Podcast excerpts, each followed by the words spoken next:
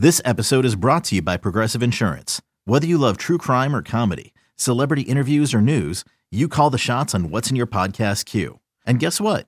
Now you can call them on your auto insurance too with the Name Your Price tool from Progressive. It works just the way it sounds. You tell Progressive how much you want to pay for car insurance, and they'll show you coverage options that fit your budget. Get your quote today at progressive.com to join the over 28 million drivers who trust Progressive. Progressive Casualty Insurance Company and Affiliates. Price and coverage match limited by state law. When you need mealtime inspiration, it's worth shopping Kroger, where you'll find over 30,000 mouthwatering choices that excite your inner foodie. And no matter what tasty choice you make, you'll enjoy our everyday low prices, plus extra ways to save, like digital coupons worth over $600 each week. You can also save up to $1 off per gallon at the pump with fuel points. More savings and more inspiring flavors make shopping Kroger worth it every time. Kroger, fresh for everyone. Fuel restrictions apply. It's time to take command with former NFL tight end Logan Paulsen and former Commanders beat reporter Craig Hoffman. Take Command podcast from Audacy Sports. Craig Hoffman here, Logan Paulsen there. If you're watching us on YouTube, go ahead and hit that like button. Subscribe if you are not as well. Uh, and of course, if you are listening to us on Apple Podcasts or Spotify and you're not already a subscriber, another podcast platform, you're not already a subscriber, uh, we'd love to have you each and every week, twice a week here on Take Command. So, Logan, let's quickly rifle through three major questions entering training camp. Or what, what do we think are the three biggest questions entering training camp? We obviously have uh, about six weeks or so Yeah. until then. Uh, July 27th, training camp opens. That was announced today or announced yesterday. We also got some reporting last night that there might be one, you know, I don't want to call it fairly significant, the most significant day before that. Um, and this is actually the first one to me in terms of things affecting training camp, and it goes right on the heels of our last discussion. There is a really good chance that the ownership uh, transfer is final, that the sale is completed either July 27th, or sorry, July 20th or August 8th. NFL owners have been told, per multiple reports, to save those dates for you know being available go, going to wherever it is whether they go to new york the league office whether they meet somewhere kind of in the midwest more middle of the country um, to get together and vote. Um, and then once josh harris gets implemented you have everything open for business. You have contract negotiations that you can talk about with guys like Kam Curl. Um, you have any upgrades you want to make to the stadium and or practice facility uh, that you know new equipment. All these types of things can all all of a sudden be back on the table again. So one, is there any difference to you between July 20th, a week before, and August 8th in the middle of training camp? And and two, do you think that anything in particular will get going pretty quickly, or is it, you know, are we kind of already past the window when when an ownership change can affect the 2023 season in any meaningful way? I mean, I think the only thing that I see kind of potentially being affected is the Kam Curl thing, you know, and, and just how, like, or, or Kam Curl or Montez, any kind of contract extension, any kind of money that needs to be brought in. I think those are the things that kind of are looming. Um, I really, you know, I run a small business of like me, basically, and Right. it's very, very hard to quickly get anything done um, because there's like legal hurdles outside of the structure of like the team, you know. And so when you come into a new organization, I'm sure you've got to get used to the personnel, the the structure. You got to bring in your own people. You got to make hires. So I think maybe in that from that standpoint, like some of the people in the uh, you know like the marketing or the sales side, you know, there might be some turnover there, especially at the VP level within the organization. But you know, I think from a football standpoint, you're not going to see like any kind of dramatic effects because what's he going to do? I mean, like, what's Josh Harris? What, Yeah. what is he capable of doing? Everyone talks about the practice facility or the stadium. Like, those are long projects, right? Selling the Right. practice field in, in Ashburn, that's a that's probably a two year, maybe a year out type of thing. Yeah. Building a Well, even uh, facility. like if they want to do some kind of construction, like at, at that point, you don't It's necessarily like unless it's a construction project that can be done in three days. Like you knock down a wall and, and install a video monitor or whatever, you know, a projection Yeah. screen. Like you don't want to be disruptive at that point of the year. Like Right. there is there is a very set schedule every day of training camp and then ultimately of the season. You know, could they potentially do some very small but impactful work?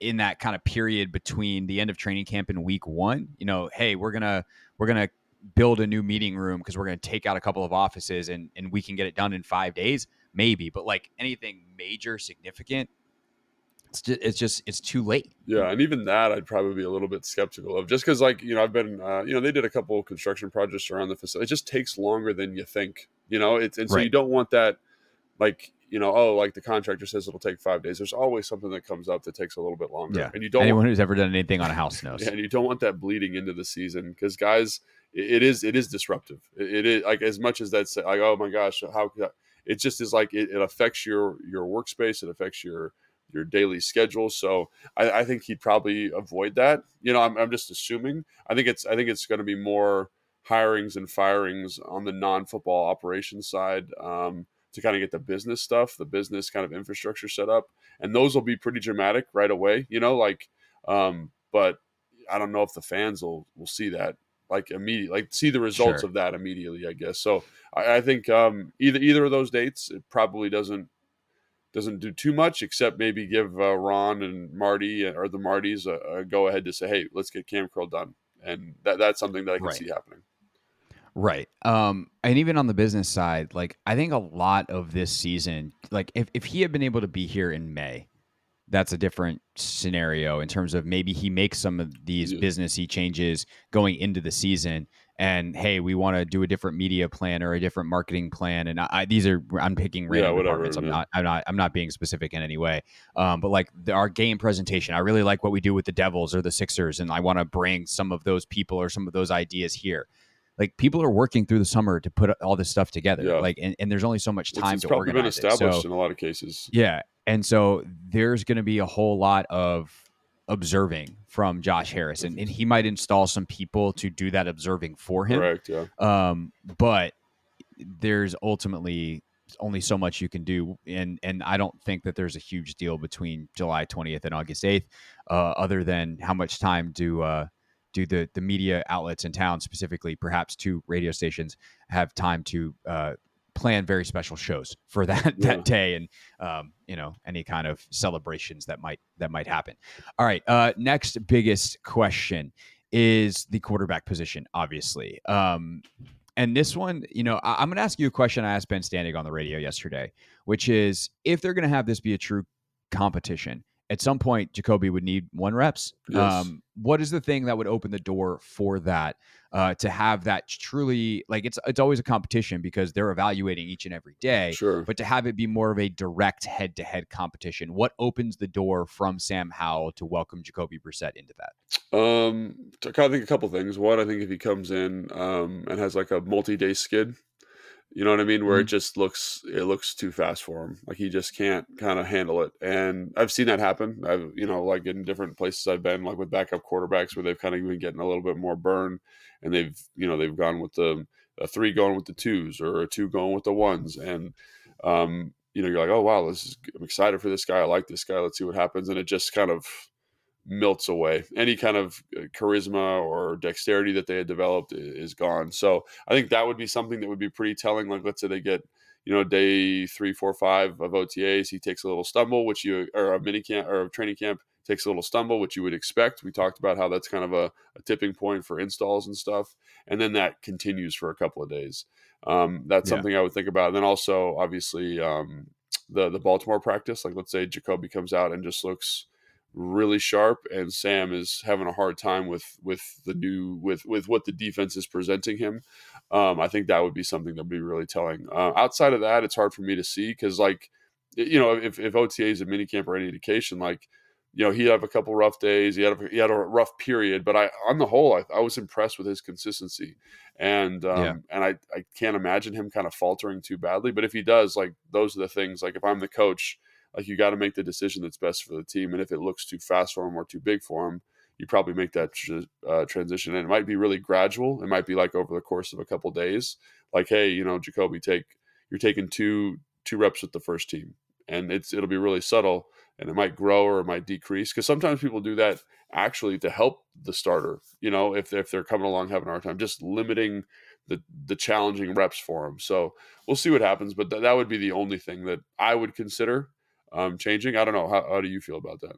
Another day is here, and you're ready for it. What to wear? Check. Breakfast, lunch, and dinner? Check.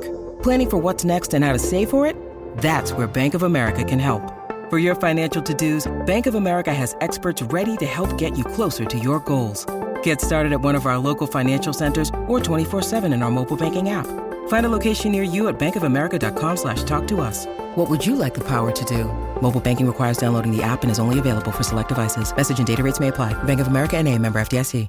Yeah, no, same. If it looks too fast for him, and, and I think if the turnovers continue, you know, some of the, the turnover problems that he's had in OTAs are, uh, you know, the small windows, the the lack of run, like the the one dimensional nature of it. It's just a really hard test, and and he's scored the way that you think he would score, um, which is both positive and negative. Um, he's a he's a second year guy who doesn't have a lot of experience. There's going to be mistakes, and uh, the question is, can he he start eliminating some of those once you have a more dynamic, you know, play calling array in practice. And so if he's if he's turning the ball over a ton, I think you have to start introducing some reps for Jacoby. And then depending on how Sam responds to that, how Jacoby responds, I think it's got to happen. The biggest thing, Logan, is before the Baltimore practices. Like Jacoby's first one reps, half if they if they are happening before the Baltimore practices, and then you get that those Baltimore practices to kind of be the final test, mm. um, and maybe you're splitting more evenly in those practices.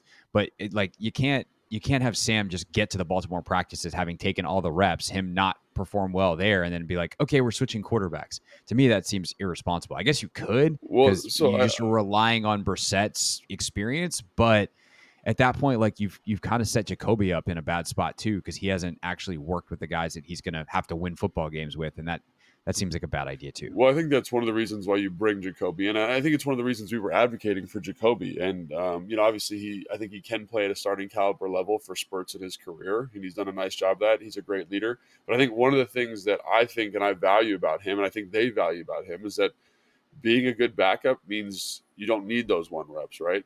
And so that was something that at points in my career I had to navigate, right? Like I'm not getting any reps with the ones, but I had to make sure that I was ready for that level of game speed because I knew I'd be in, in certain situations because of injury or whatever it was. And so that was, I think, one of the reasons I was valuable, especially later in my career, is because like they knew that I'd be ready from an intellectual standpoint and physically I'd be ready. Like I was always going to be in shape and I'd always be ready to go. And that's not that's not fair. It's not fair to the player, but that's the expectation, quite frankly. And I'm not sure if that I'm, I'm totally this is total speculation. I, mean, I haven't talked to anybody in the building about this, but just knowing Jacoby's career, knowing kind of his reputation, I would assume that that's kind of how they feel about it. Quite honestly, right? Like yeah. that they just think he's like he like that. That's the deal. That's why you're getting paid ten million bucks. Is so when when it doesn't go well, whether that's during the Baltimore practices, whether that's week one of training camp, whether that's week one of the season, um, we expect you to be ready to go. And I think um, that that's why you're paying a little bit of a premium for that backup quarterback spot. Yeah, no, agreed. If I was Ron and EB, I'd probably get him a couple of one reps anyway. I Just mean, be like, hey man, like we've we've had situations, we've had so much injury problems the last couple years at quarterback. It, it's smart to have a little bit of a base. I, th- I think I think in a perfect world they would do that. I just think the media yeah. here would see those, you know, those five reps in a practice and be like, oh my gosh, Jacoby's taking over the position and make a big storyline about it. So knowing yeah. having having been on that side of it too like this is going to sound crazy, but coaches consider that because they know that the oh yeah, and they, happens, they should to an extent, yeah. but like it's how will it affect the player? And if it, if if it's, you know Ron's going to come out and be like, hey. This isn't a big deal. We're just, you know, we're we're cross training guys. We want to make sure there's a little bit of reps, a little bit of familiarity. Um, you know, then, we want Jacoby to throw to Terry but then those questions, then those questions come up in the, for for the team. Like they, the offense starts getting asked those questions. Guys in the locker room start talking about it. And I can, so I'm not saying that right or wrong.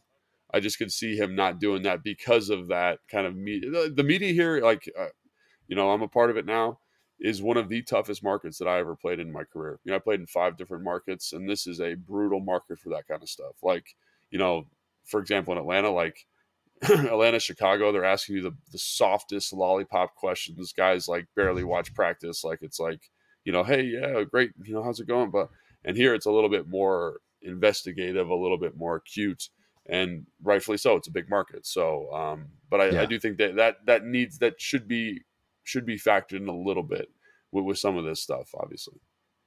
All right. Uh, last, and this might actually be the biggest question, um, is the O line situation. And Yeah. you know, I don't know what we're going to say that's new that hasn't been said already, but like, we don't know what the hell this offensive line is going to look like uh, in terms of performance.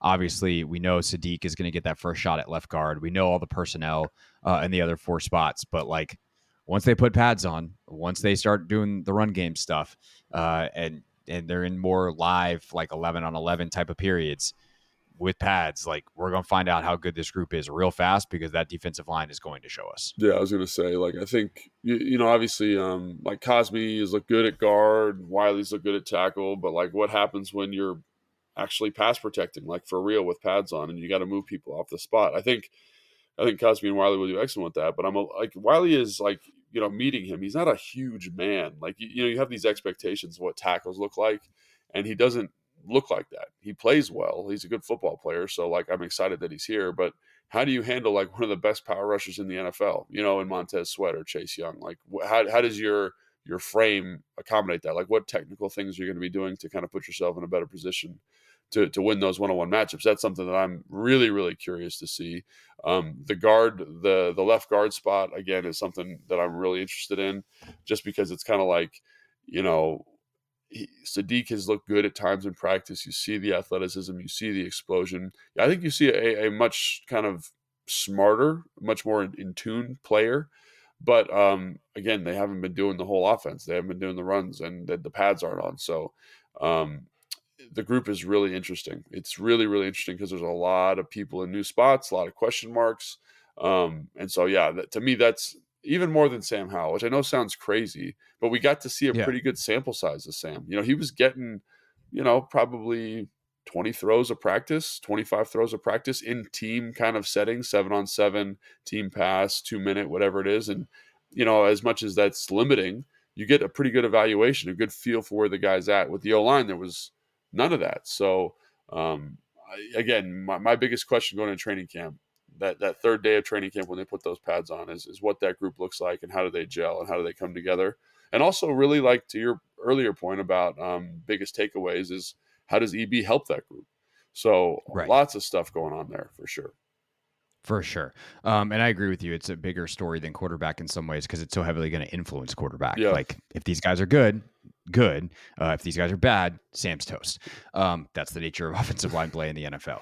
Uh, all right. That's it. That's all for this week's show. Well, shows. Uh, we do two a week. So make sure you are subscribed to get both of them Apple Podcasts, Spotify, wherever it is that you get your podcast. Watch full episodes on YouTube at youtube.com slash at 1067 The Fan. Highlights on my YouTube page, youtube.com slash at Craig Hoffman. Uh, next week, we will get into our off-season uh, mode completely. Uh, I know Logan has been wanting for months to do who will win an 11 and Yeah. 11 football game uh, between 11, 11 linemen and 11 skill guys. So perhaps that's next week and some more fun Any kind, to any kind of game stuff. Like we're gonna be. This is it. This is uh, Logan's, Logan's season. got ideas. We're, we're in season. we're in Logan Paulsen silly season, and I'm excited for it. Uh, so we'll see you next week for that. Uh, it's Take Command from Audacy Sports. Thanks so much for listening.